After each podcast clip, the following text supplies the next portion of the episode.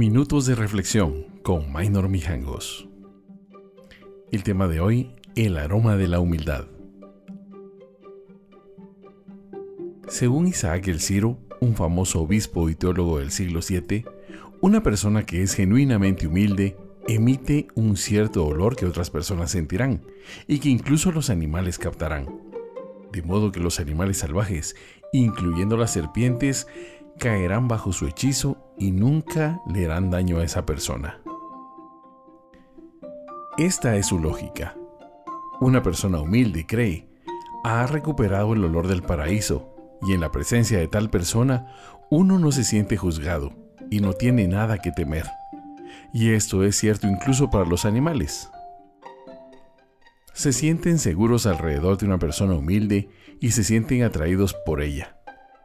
No es de extrañar que gente como Francisco de Asís pudiera hablar con los pájaros y hacerse amigo de los lobos. Pero por muy bello que esto suene, ¿es un cuento de hadas piadoso o es una simple metáfora? Me gustaría pensar en lo segundo. Es una metáfora rica y quizás incluso algo más. La humildad, en efecto, tiene un olor, el olor de la tierra, del suelo y del paraíso. Pero ¿cómo? ¿Cómo puede una cualidad espiritual emitir un olor físico? Bueno, somos psicosomáticos, criaturas de cuerpo y de alma. Así en nosotros lo físico y lo espiritual son tan parte de una misma sustancia que es imposible separarlos unos de otros. Decir que somos cuerpo y alma es como decir que el azúcar es blanca y dulce, y que la dulzura y la blancura nunca pueden ponerse en lugares separados. Ambos están dentro del azúcar.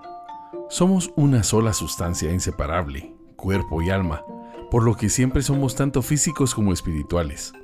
Así que de hecho, sentimos cosas físicas espiritualmente, así como leemos cosas espirituales a través de nuestros sentidos físicos.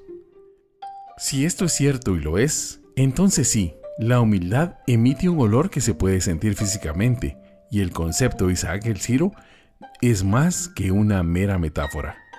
Pero entendamos un poco más la palabra humildad.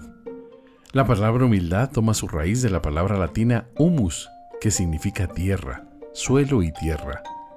Si uno va en esta definición, entonces la persona más humilde que usted conoce es la persona más digna y más enraizada. Ser humilde es tener los pies firmemente plantados en la tierra, estar en contacto con la tierra y llevar el olor de la tierra. Más bien, ser humilde es tomar el lugar que nos corresponde como un pedazo de tierra, y no como alguien o algo separado de ella. El célebre místico y científico Pierre Teilhard de Chardin lo expresó a veces en sus oraciones. Durante los años en que, como paleontólogo, trabajó durante largos periodos en los desiertos aislados de China. A veces componía oraciones a Dios en una forma en que él llamaba una misa para el mundo. Hablando a Dios como sacerdote, identificaría su voz con la de la misma tierra, como ese lugar dentro de la creación física donde la tierra misma, el suelo mismo, podrían abrirse y hablar con Dios. Como sacerdote, no hablaba por la tierra, hablaba como si fuera la tierra, dándole voz en palabras con esta finalidad. Señor, Dios, me presento ante ti como un microcosmos de la tierra misma, para darle voz. Vean en mi apertura, la apertura del mundo. En mi infidelidad, la infidelidad del mundo. En mi sinceridad, la sinceridad del mundo. En mi hipocresía, la hipocresía del mundo. En mi generosidad, la generosidad del mundo. En mi atención, en mi distracción, la distracción del mundo. En mi deseo de alabarte, mi deseo de alabarte en la preocupación por mí mismo. El olvido del mundo por ti.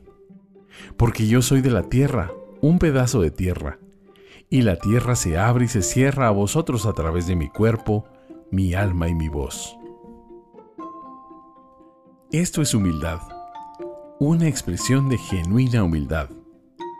La humildad no debe confundirse nunca, como ocurre a menudo, con una autoimagen herida, con un excesivo apocamiento, con la timidez y con el miedo, y con una autoconciencia hipersensible.